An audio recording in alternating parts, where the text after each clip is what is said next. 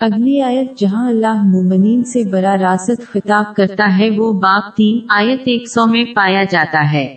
مومنو، اگر تم اہل کتاب کے کسی فریق کا کہا مان لو گے تو وہ تمہیں ایمان لانے کے بعد کافر بنا دیں گے۔ حالانکہ یہ آیت خاص طور پر غیر مسلموں کے اس گروہ کے بارے میں نازل ہوئی تھی جس نے صحابہ کرام رضی اللہ عنہم کے درمیان مسائل پیدا کرنے کی کوشش کی تھی۔ لیکن جدید دنیا کے مسلمان اس سے سبق حاصل کر سکتے ہیں۔ یہ آیت اس بات کی طرف اشارہ کرتی ہے کہ مسلمانوں کو غیر مسلموں کے رسم و رواج کی پیروی نہیں کرنی چاہیے۔ جتنا زیادہ مسلمان ایسا کریں گے وہ قرآن پاک کی تعلیمات اور رسول اکرم صلی اللہ علیہ وسلم کی روایات پر اتنا ہی کم عمل کریں گے۔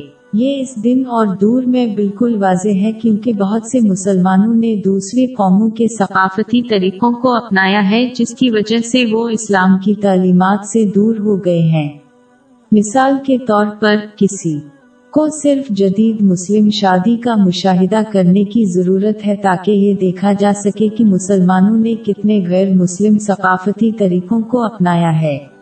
جو چیز اس سے بدتر بناتی ہے وہ یہ ہے کہ بہت سے مسلمان قرآن پاک اور رسول اکرم صلی اللہ علیہ وسلم کی روایات اور غیر مسلموں کے ثقافتی طریقوں پر مبنی اسلامی طریقوں میں فرق نہیں کر سکتے۔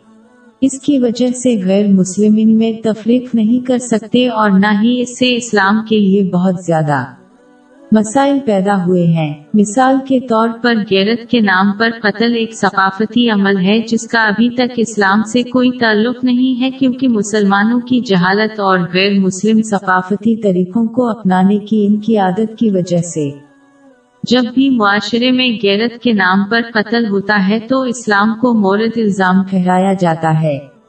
حضور نبی اکرم صلی اللہ علیہ وآلہ وسلم نے لوگوں کو آپس میں جوڑنے کے لیے ذات پات اور بھائی چارے کی شکل میں سماجی رکاوٹوں کو دور کیا، لیکن جاہل مسلمانوں نے غیر مسلموں کے ثقافتی طریقوں کو اپنا کر انہیں زندہ کیا ہے۔